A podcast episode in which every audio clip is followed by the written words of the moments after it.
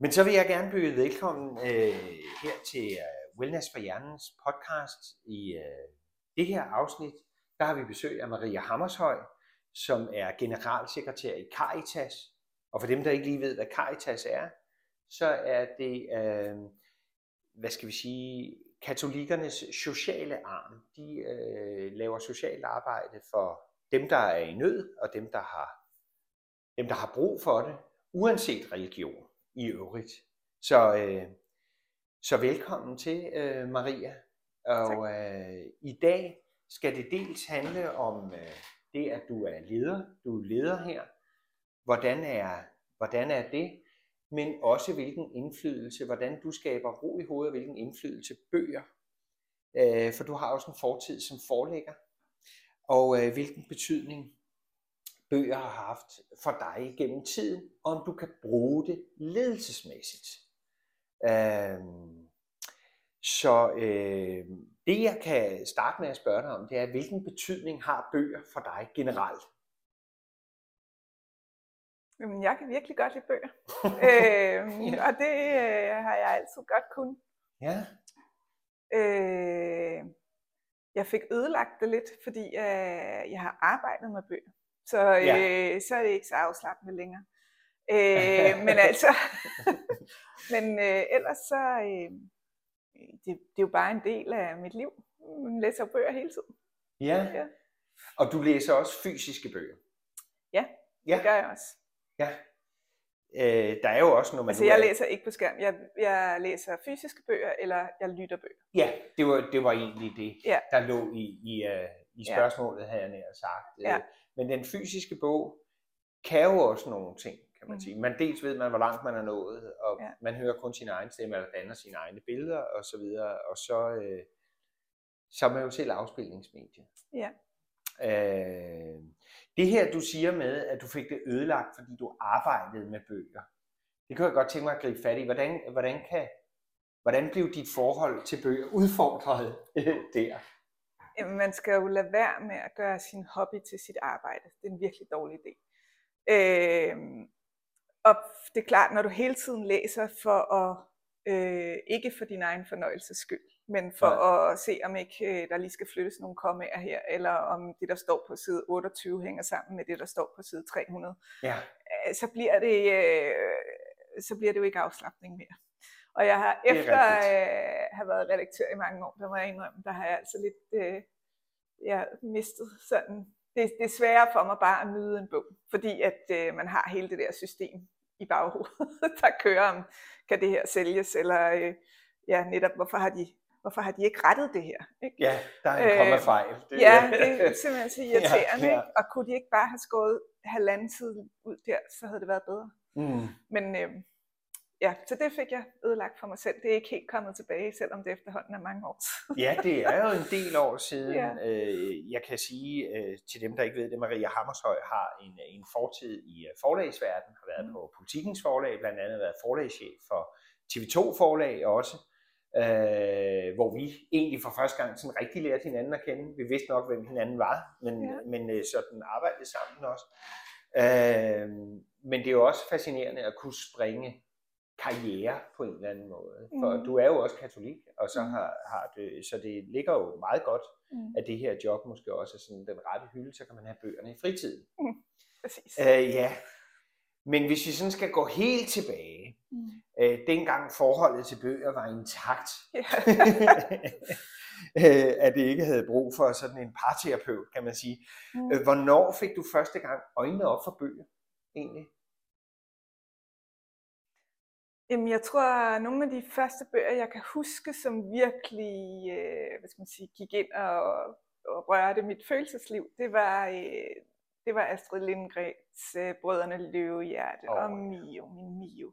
Ja, jamen, det er øh, og de der bøger, som øh, jo bare sætter sig i hele ens krop, eller hvad man skal sige. Øh, øh, Det er hjerteskærende litteratur faktisk, ikke? Jo, altså, men det er også stort, fordi det handler ja. Om livet. Altså det, det handler det. Om livet før døden og så videre, så videre. Okay. Om kærlighed, om solidaritet mellem brødre, og det onde mod det gode og så videre. Det er rigtigt. Så videre, ikke? Det er de store fortællinger, hun mener ja. op. også i, i, i de bøger. Det er også i mange andre forfatterskaber. Ja. Anja Røverdatter for eksempel, eller i mange ja. andre, ikke forfatterskaber, men bøger, som hun ja. skriver. Ja. Øh, der er der jo altid sådan en kamp, kan man sige, mellem yeah. det. Men det er, det er Brødrene Løvehjerte, den, den ligger også mit hjerte meget nær. Yeah. Altså, der bliver også talt om livet efter livet. Jamen, præcis. Og jeg tror, altså dem fik jeg, jeg kan, dem, det var, jeg, måske kunne jeg godt selv have læst dem, det, det ved jeg ikke, men jeg kan huske, at jeg fik dem læst op. Yeah. Og jeg kan huske, altså jeg kan se for mig, at vi sidder øh, blandt andet på en ferie, vi var på camping med flere familier sammen, og det var ikke min mor, der sad og læste, det var en af de andre møder, men vi sad alle børnene og lyttede og græd alle sammen, det var meget sørgeligt. Men øh, ja, så det, altså det er nogle af de der minder, der bare ætser sig helt ind i, i man aldrig glemmer igen. Det er det, og, og det at man kan starte med at gøre bogen til en god oplevelse, ja. gør måske at man vil have mere. Men det er det, og det, altså nu siger jeg, det er jo sørgeligt, ikke? Men det, øh, altså det gør jo ikke noget, det er sørgeligt. Børn har jo også brug for at, hvad skal man sige, forholde sig til de sørgelige ting i livet, ikke? Absolut. De kommer jo ud for dem, uanset. Ja. Jeg altså. kan huske en sommerferie senere, da jeg var voksen, da jeg selv var voksen. Mm. Jeg havde bare taget, altså jeg havde ikke valgt bøger. Jeg ved, jeg havde bare taget tre bøger med. Ja, ja. Jeg tror ikke, jeg havde gjort noget stort arbejde ud af at vælge dem. Jeg havde bare taget dem fra, du ved, bunken af bøger, jeg ikke havde fået læst endnu, men gerne ville læse. Ja. Og de var så tilfældigvis meget, meget sørgelige.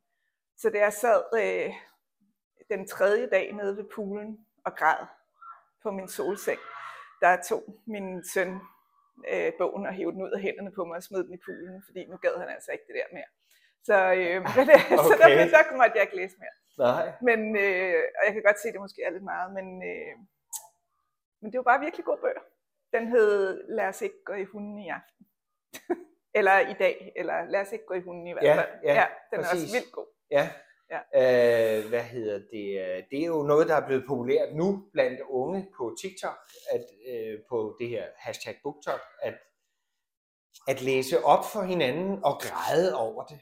Okay, det vidste jeg ikke, det, det men jeg faktisk, forstår det. Jeg er all in. Det er faktisk det, der har gjort, at BookTok, eller TikTok blev et af de mest ja. voksende medier, øh, voksende medier og, og at de, de nu skal til at sælge bøger. Ja. Øh, det virker, det her. Det fandt man pludselig ud af, at øh, der sidder altså nogle unge mennesker der, som er meget dedikerede. Ja. øh, men jeg har også, altså jeg kan også huske, der er læste John Irvings bøger for eksempel, ja. Der kan jeg huske, at den modsatte oplevelse, at vi var, der var vi skibumser i Frankrig, og jeg lå, der bor man meget tæt i en meget, meget lille lejlighed, ja. Ja. Og jeg lå ligesom på sofaen og læste, jeg tror, enten var det Hotel New Hampshire, eller også så var det Verdenfølgegarten. Okay. Der lå jeg og fnes hele tiden, mm-hmm. og var ved at falde om og grine, ja. Og de var sådan, hold nu. Kan du, ikke, kan du ikke bare have ti stille, når du læser din bog? Ja, men, det, men den er altså også virkelig god. Eller det er den modsatte, ikke? Ja, ja, men det er ja, det, bøger kan jo. De kan forbinde en følelsesmæssigt med andre mennesker. Og meget tættere. Så når vi nu snakker om det, mm. så hvad er det så, bøger ifølge dig adskiller sig fra andre medier? Der kan jo være tv, og der kan være biograf, og der er jo tusind mm. ting, teater, alt muligt. Ja, altså. Og jeg må indrømme, jeg elsker det alt sammen. Ja. Øh, altså jeg går ind for en kombination af gode bøger og virkelig dårlig fjernsyn. Øh, ja. Ja. Fordi det er meget sjovt, så. Øh, min mand han siger nogle gange, hvis folk vidste, hvad du sidder og ser derhjemme, så ville de ingen ville kunne tage det alvorligt. Men øh, men det bøgerne kan i forhold til alt det andet, det er jo at starte en samtale. Ja. Øh,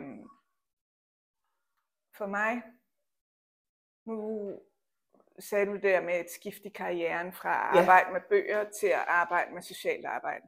Ja, for mig præcis. Er det præcis det samme, fordi bøger kan øh, være enormt samfundsopbyggende. Bøger kan mm. øh, man sige, hjælpe dig med at forstå andre mennesker øh, på en måde, som du ellers ikke ville kunne. Øh, Vi har også startet en bogklub i Caritas, Ja, øh, fordi fantastisk. At øh, mange af, altså når vi for eksempel sidder og læser nyhederne, og nå, så var der fem hundrede, der døde i Middelhavet der, og så er der tredive millioner, der er på flugt der, og, de, og det, vi kan ikke følelsesmæssigt forstå det eller registrere det, og det bliver uoverskueligt. Men yeah. alle, der har læst for eksempel Pelle Erobreren, yeah. de kan relatere til, hvad vil det sige at være en fattig lille dreng? Og hvad vil det sige selv at være, altså Lassefar var jo migrantarbejder fra Sverige. Rigtigt. Øh, og Pelle ender jo med selv at rejse til U S A for mm. at skabe sig et bedre liv. Yeah. Øh, alle, der har læst øh, Khaled Hosseinis bøger, har en fornemmelse af, hvad vil det sige at bo i Afghanistan? Ja. Og være flygtning ja. Derfra. Ja, det er rigtigt. Øh, så, så bøgerne kan på en eller anden måde hjælpe os med at forstå det enkelte menneskes historie. Hvad er det for nogle, altså, hvad er det for nogle valg, vi træffer, når vi er presset? Hvad, hvad, hvad vil det sige at forlade sit land, sin døde, sin kultur? Øh, og samtidig kan bøger, man må sige, det er det mellemmenneskelige bøger kan. De kan ja. Åbne den samtale, og de kan åbne den mellemmenneskelige forståelse. Men de kan jo også uddanne. Altså, ja. øh, vi bliver jo klogere af bøger. Øh, både skolebøger og universitetsbøger, men også øh, non-fiction i det hele taget. Skønlitteratur øh, kan gøre meget på det øh, menneskelige plan, synes jeg. Præcis. Ja. Så, øh, så for mig at se, at bøger et virkelig vigtigt samfundsopbyggende kulturelement. Ja. Øh, og samfundsbevarende. Det synes jeg er rigtig... Øh... Det synes jeg er rigtig flot svaret faktisk, øh, og øh, egentlig ret specifikt, hvad det er, sådan noget kan. For når man sidder i din rolle, så forestiller jeg mig også, at når man hører om alle de her katastrofer, så dels kan det være svært at kapere jo, men også fordi man måske gerne, når man, når man har sådan en rolle, så forestiller jeg også, at man gerne vil hjælpe alle jo, men det kan man måske ikke. Øh, så der er... Øh, Der er vel også noget der at hente i litteraturen, dels det afslappende, men også det, at som du selv siger, sætte sig ind i deres verden mm. på en eller anden måde. Ikke? Mm. Dem, dem, der kommer de steder fra, hvor mm. de flygter og så videre. Ikke? Mm. Øh, det synes jeg er en meget flot betragtning. Det, som jeg tænker også bøger øh, kan, nu, nu er du selv inde på, du er jo generalsekretær her i, i Caritas, øh, og... Øh, I hvilke sammenhæng der trækker du så på litteraturen som leder? Altså, øh, i det her job, der øh, læser vi jo i Bibelen øh, hver torsdag, når vi har personalemøde. Øh, for at, øh, hvad skal man sige, vi læser den tekst, øh, der bliver prædiket over om søndagen, men... Øh, for os handler det jo om hele tiden at have fokus på, hvorfor er det, vi er her? Hvad er ja. Det nu, vi, der er vores opgave her? Fordi vores opgave er i bund og grund øh, at dele Guds kærlighed til hans øh, mennesker eller folk. Ja. Øh, så, øh, så, så på den måde, øh, ja, altså bruger vi Bibelen hver uge, ikke? Det er der øh, ikke mange, der gør. Det er fantastisk. Altså, det forestiller jeg mig ikke. Jeg ved ikke engang, om de gør det nede i bilselskabet. Nej. Altså det man kan sige, det er, at vi er jo en arbejdsplads, hvor vi har... Øh, øh, altså igen, vi... Verdens fattigste fortjener den allerhøjeste kvalitet øh, i arbejde. Altså det er jo ikke ja. Nok, at vi går rundt som sådan nogle hattedamer og er søde ved folk og gerne vil gøre noget godt. Mm. Øh, Så kvaliteten af vores arbejde er helt afgørende, og det vil også sige, at som det mest naturlige i verden, så rekrutterer vi jo bredt. Altså vi skal bare finde dem, der er allerdygtigst, så er vi sådan set fuldstændig ligeglade med, hvad for en tro eller mangel på sammen de har. Ja. Øhm, og det vil sige, at vi har en ret diverse, med dejlig engelsk ord, arbejdsplads. Ja. Øh, ja. Øh, med mange forskellige øh, tro og mangel på tro, kan man sige, begge dele. Øh, ja. Ja. Og, øh, og lige præcis derfor er det enormt vigtigt at holde, at vi hele tiden har fokus på, at det er den katolske kirke, vi arbejder på, og vi refererer sådan set direkte til Gud. Øh, ja. og, øh, og forholde os til det. Øh, fordi ellers så kan man, så kan det nemt blive en en forretning, man driver, ikke? Og det er det her jo ikke. Det er en anden type arbejde. Det er en anden type arbejde. Jeg tænker, nu du siger det, du refererer direkte til Gud, eller det gør organisationen også. Øh, hvordan forestiller du, det er for en medarbejder, der måske ikke er troende, øh, at skulle det? øh, ja, men det er sådan... Øh... Øh, det skal du nok bare spørge dem selv om. Ja, ja, ja det er okay, men, men ja. Jeg tænker, du har hørt noget på. Nej, men de er jo meget, meget, øh, hvad skal man sige, øh, det er klart, det er en del af vores jobsamtaler, at øh, ja. man skal kunne føle sig til rette i, igen, jeg er sådan set ligeglad med, hvad de tror på eller ikke tror på, ja. men de skal forstå den katolske sociallære, og de skal have respekt for det miljø, de arbejder i. Ikke? Ja. Øh, og det har de jo også, altså. Det er ikke noget problem overhovedet i hverdagen. Nej, nej, nej, det tænker jeg heller ikke. Der nej. tænker man vel ikke over andet end sit job på en eller anden måde. Altså, øh. Ja, men man kan sige, at mange, altså deres job er jo hele tiden, altså fordi vi arbejder in, internationalt også i den katolske kirke. Ja. Mit job er typisk en biskop, altså i resten af verden. Ikke? Ja, ja. Nå, øh, ja. Så, øh, så de fleste af medarbejderne er jo hele tiden i kontakt med præster og biskopper og så videre. Øh, religiøse ledere. Øh, og det, det, det skal de jo, hvad skal man sige, forstå og kunne agere i, ikke? Men det kan de også godt. Så skal jeg lige høre, når du siger de fleste, at dit job er en biskop, så er det måske nærmest øh, sådan helt moderne eller banebrydende, at Danmark faktisk har en kvindelig leder. Øh. Ja, det kan du sige, men altså, det var det i, jeg tror, Øh, tilbage i treogfirs fik Caritas sin første kvindelige leder. Okay. Og der tror jeg, det var Øh, altså hun var den, så vidt jeg har kunne finde ud af, den første ja. i hele verden, ikke? Ja, ja. Øh, men der er mange nu, altså det, jeg ved ikke om det er katolske forældres mangel på kreativitet eller, men de hedder bare alle sammen Maria. Så generalsekretæren i Caritas Grækenland hedder Maria, og generalsekretæren i Caritas Europa hedder Maria, og der er bare et, altid når vi er sammen, så er det sådan noget, nej, den anden Maria, den tredje, den, nej, ikke hende Maria, Maria eller der er virkelig mange. Så er det også men, lettere at huske, hvad folk hedder, kan man ja, sige, hvis de alle sammen hedder det man samme. Man kan altid gå ud fra, at det sikkert hedder Maria. Ja, ej, det er sjovt. For, for lige at vende tilbage til det her med bøgerne, med, med øh, kan du anbefale sådan en specifik bog, som du drager nytte af som leder? Du nævnte selvfølgelig Bibelen, I læser af, men er det den, eller er der andre?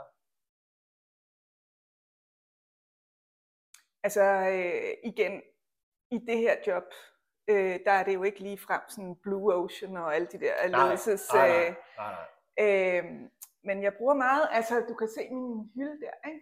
Yeah. Altså den, der hedder Catholicism for Dummies, den er virkelig god. Yeah. Øh, og den bruger jeg tit, når jeg skal øh, netop forklare nogen, hvorfor gør øh, katolikkerne. Hvorfor gør de sådan? Ja. Så øh, har jeg den her fantastiske Catholicism for Dummies, som efterhånden er nogle år gammel. Men den er virkelig god. Den forklarer det hele helt enkelt, ikke? Øh, uanset hvad. Og den er det, der hedder, øh, øh, hvad hedder de, nihil obstat. Det vil sige, at øh, den er, har fået stemplet fra Vatikanet, at det, der står i den her bog, det er rigtig det er sandt. Ja. Ja. Ej, hvor fedt. Og så den anden, jeg bruger hele tiden, det er den her, som hedder... Øh, Altså det er et kompendie over den øh, katolske sociallære, ikke? Jo. Æh, hvad er det, vi arbejder med? Ja. Hvordan forholder vi os til øh, alle mulige sociale, etiske øh, problemstillinger, som vi løber ind i hele tiden? Ja. Så den her, det er mest til mig selv, hvis der er en eller anden detalje, jeg er i tvivl om. Og den der bruger jeg, når jeg skal forklare noget. Og så har jeg faktisk også, øh, du kan se, ja, Women in the Bible for Dummies, den er også virkelig god. Den bruger jeg også tit. Ja, det er klart, øh, fordi øh, de optræder jo en del gange, men nogle gange, så er der, det er ligesom om mændene har taget øh, en del af gangen i bilen. Ja, men til gengæld kan man sige, at dem der så er der, de er eddermame hardcore, ikke? Ja. Der er en grund til, at de stadig står der to tusind år efter, eller tre tusind år efter. Ja, helt klart. Ja. Øh, også, man skal jo se i lyset af, hvordan var det for tre tusind år siden. Eller, ja, præcis. Altså, ja. Så de må have været meget hardcore. På ja. en eller anden måde, ikke? Mm. Øh, hvad skal vi sige? Alle sammen sådan nogle Tit Jensens forkvinder, eller hvad man nu siger. øh, som leder, så, så altså man bliver jo tit udfordret som leder, og også sætter sig selv på spil jo i samme, mange sammenhænge. Øh, det man siger, det tror folk på, og så videre, det man gør, sådan noget. Mm. Men når man så ikke lige er i lederrollen, mm. hvad gør du så for at slappe af? Jamen, øh... altså jeg, jeg øh, har et stort behov for at bevæge mig fysisk. Ja. Så, øh, så jeg vil sige, når jeg skal slappe af, så altså jeg kan virkelig godt lide dyr, ikke? Men jeg, der er bare ingen dyr i mit liv, fordi jeg øh, desværre så øh, er mit liv sådan, så jeg kan ikke have dyr. Nej. Men så tager jeg på ferie med dyr, yeah. hvis jeg kan. Så jeg har været på ferie med slædehunde, hvor jeg havde seks slædehunde, der trak mig rundt. Og så skal jeg, til sommer skal jeg på ferie med to hundrede heste på Island. Ja. Det glæder mig meget til. Ej, det er da også fantastisk. Ja, det er hyggeligt. Ja. Det kan jeg godt lide. Ja, ej, men det kan jeg godt forstå. Ja, men måske ville du hellere have, at jeg sagde, at jeg læser en bog. Nej, nej. nej. Øh, det, er, det, er, det er jo fuldstændig op til dig at svare. Ja. Øh, fordi vi kommer jo ind på det, men hvilken ja. type litteratur læser du, når du skal slappe af? Ja, men øh, så læser jeg, øh, altså jeg kan meget godt lide det sådan meget, man er jo lidt etnocentrisk, når man skal slappe af, så, så det er meget danske, ja. altså sådan noget Hanne Vibeke Holst og øh, øh, ja. nogle af de der kvindelige forfattere, som... Dorit Vigno, måske? Ja, og... Brødre, øh, eller? Mm, ja, hende har faktisk ikke læst så meget, men øh, alle de der, en, en perfekt familie, og, og hvad er det nu, hun hedder? Det er fint, jeg ikke kan huske det. Mm, ja, sådan, Nå, sådan er det men nu. de der kvindelige jeg, forfattere på min egen alder og lidt ældre, øh, mm. det kan jeg godt lide. Øh, Fordi det er så dejligt nemt genkendeligt, ikke? Det jo. er når de der familiekrøniker og sådan noget, hvor uh, det er, at jeg kan genkende det hele, ikke? Ja, øh, ja, selvfølgelig. Det kan jeg godt lide. Det er dejligt afslappende. Ja. Og så læser jeg også, øh, lige nu læser jeg Ian McEwan, den hedder Lektioner. Ja. Øh, og ja, altså... Jeg kan godt lide de der også mm, eksotiske historier fra andre lande og sådan noget.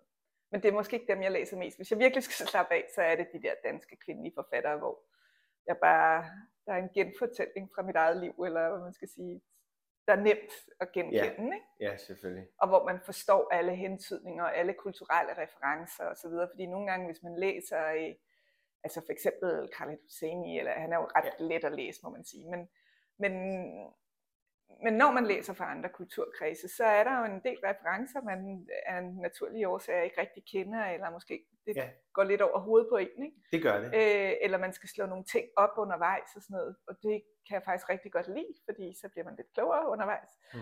Øh, men nu spurgte du til, hvad læser du, hvis du slapper af? Ja. Ja, selvfølgelig, altså, men det kan jeg godt se, altså det er jo også rart at blive bekræftet i det her, det er jo også det litteraturen kan, at man gør ikke noget forkert, altså de andre har de samme tanker og de samme øh, øh, sådan problemstillinger, når man øh, læser de her kvinder på din egen alder, som, ja. som taler om, øh, hvad skal vi sige, ja, familie, familie, familie og eller hverdag, og... hvor, hvor ting kan gå galt, eller ja, hvor det kan gå godt. Ja, med til H, ja. Hvorfor kan jeg ikke huske, hvad hun hedder? Eksempel, eksempelvis, ja. Øh, øh, ja, det har jeg da også øh, glemt lige nu. Det er da egentlig meget sjovt. Ja. Øh, jeg har underkøbet selv solgt hende øh, på et ja. tidspunkt. Øh, men, øh, men, men ja, det er rigtigt. Øh, lige nøjagtigt. Øh, det er jo også øh, meget moderne. I øvrigt det her, øh, du snakkede i starten om det her med at, at komme ind i litteraturen på den måde og sådan noget.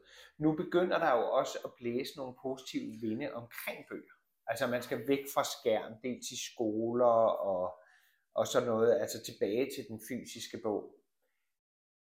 Er, er dit forhold til bøger så udfordret, at du egentlig øh, er ligeglad med det? Nu sagde du, du havde haft et lidt andet øh, forhold til dem her. Eller er det, øh, er det noget, du tænker er godt, Eller, eller går udviklingen bare mod skærm og læring? Altså, hvad... Mm. Altså, mm, to ting. Jeg tror faktisk, at det at læse bøger på papir, mm. mm, det er lidt er på vej til at blive, hvad skal man sige, øh, jeg kan godt se det for mig at blive sådan en kunstart på linje med opera eller sådan noget, der ja. er en relativt lille, jeg vil ikke kalde dem en elite, men nogen på et relativt højt kulturelt niveau, der gør, men at det ikke er den brede befolkning, der læser mere. Det, altså læser for fornøjelsens skyld, kan man nej, sige. Ikke? Nej. Fordi vi bliver jo alle sammen nødt til at læse øh, som en del af vores hverdag. Ja, det er klart. Øh, men jeg tror, at man kan ikke, altså man kan ikke, der sker, det der med at bruge tvang, eller sige det er for dårligt, eller et eller andet, det kommer man ingen vej med. Altså hvis folk skal læse bøger, så skal det komme af lyst. Ja. Så skal det komme, fordi det de har de positive oplevelser, når de er små, som vi startede med at tale om, som mange af os har. Ikke? Lige præcis. Lige at, præcis. Jeg er blevet læst op for hvis man noget. På en eller anden måde får, får givet den der fornemmelse af fællesskab omkring en bog, at man, hvis man siger, læser den sammen. Det er jo ja. også det, tv kunne i gamle dage, man så noget sammen og diskuterede det. Ikke? Men det jo, er jo det samme, det man... Man læser jo ikke kun en bog alene, det er jo også en fællesskabsfølelse. Hvis, det er i hvert fald den, jeg havde, da jeg var lille, at vi læste noget sammen. Ja, ja. Jamen, det forstår jeg. Øh, og så kan man også godt gøre det alene, men når ja. man har læst en bog, har man jo også lyst til at spørge nogle andre, hvad synes du om den? Ikke? Jo, jo. Øh, så det er jo ikke sådan en, en helt isoleret, ensom oplevelse. Øh, for mig tror jeg, det meget er, hvis man en, en fællesskabsoplevelse. Ja, det, det jeg tænker på, det er, faktisk i folkeskolen, der er der jo nogle vinde, der blæser omkring, øh, at man faktisk er tilbage til den fysiske bog, fordi ja. der er for meget skærmtid, og, ja. og børn bliver stresset eller uro. Man forsøger ja. hele tiden at finde ud af, hvorfor børn mistrives, ikke? Jo. Og det kunne måske have noget med det at gøre. Så set uden for branchen, hvad tænker du så om, at, øh, at at, øh, hvad skal vi sige, hvis bøgerne vender tilbage til skolen, havde jeg sagt. Eller tænker du ikke så meget over det egentlig i de nuværende? Nej, jeg må indrømme, det tænker jeg ikke. Min umiddelbare holdning er, at det vigtige er jo, at børnene lærer noget. De, ja, det, de lærer det, de det skal lære, ikke? Og så må man jo tage de pædagogiske virkemidler i brug, der fungerer.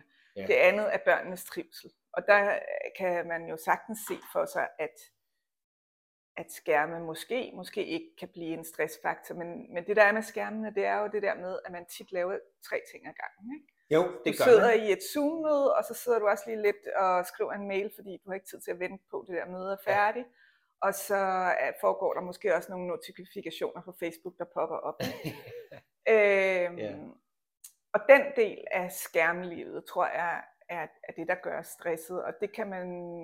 Øh, for små børn jo sagtens forestille sig, øh, kan være enormt distraherende. Men jeg ved, slet, altså jeg ved ikke noget om, hvordan det foregår i en folkeskoledag. Undskyld, det er tyve år siden, jeg har børn. Ja, ja.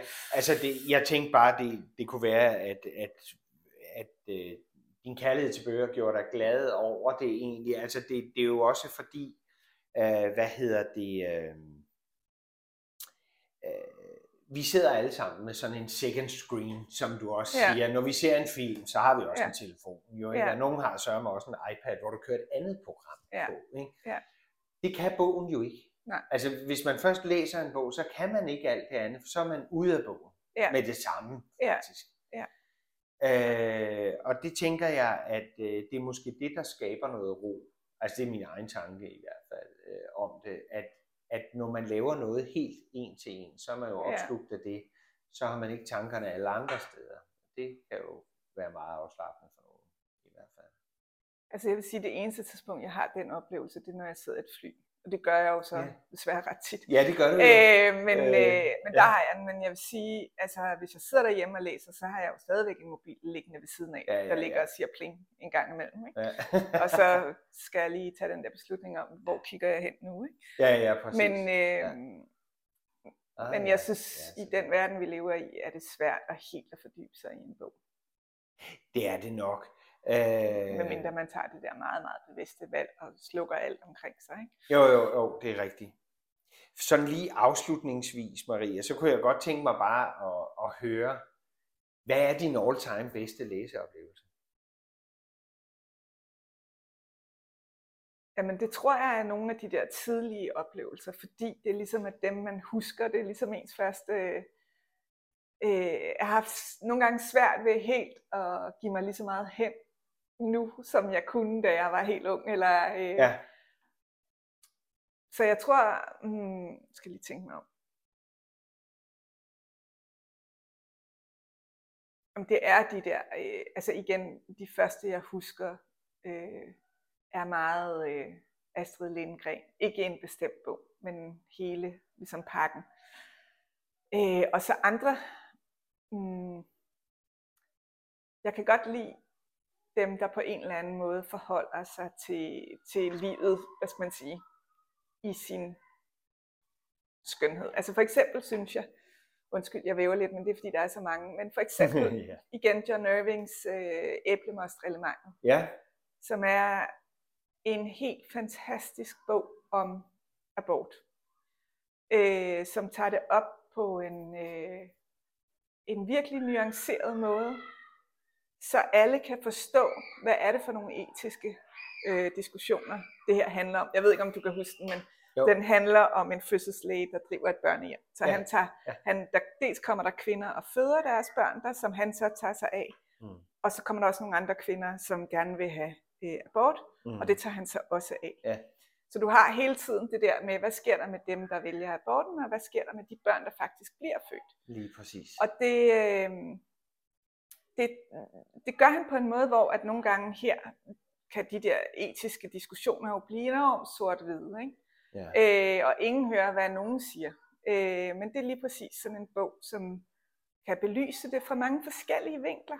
Yeah. Og, som, øh, og det er også interessant, fordi at, øh, at det jo er en mand, der har skrevet den. Øh, men, men det, han i bund og grund forholder sig til, det er jo livets værd og menneskets værdighed. Jo, jo. Øh, det er det. På en meget let tilgængelig måde, vil jeg mm-hmm. sige. Så den, tror jeg. Den jeg står. vil nævne. Æblemostreglementet, John Irving. Ja. Ja. Som et eksempel på en bog, der forholder sig til livet og til menneskets værdighed. Og for at runde det af, vi har snakket om, så er det jo også en bog, der skaber debat, og som man kan samtale om, ja, faktisk, efter man har læst ja. den øh, ja. øh, helt klart. Ja. Så øh, med de ord, så vil jeg sige tak øh, for, øh, for din tid, og fordi ja. vi måtte komme og, øh, og snakke med dig, dels om litteratur, om lederskab, og om Caritas, og mm. hvad vi ellers har været omkring. Mange tak. Tak. Tak. Yes.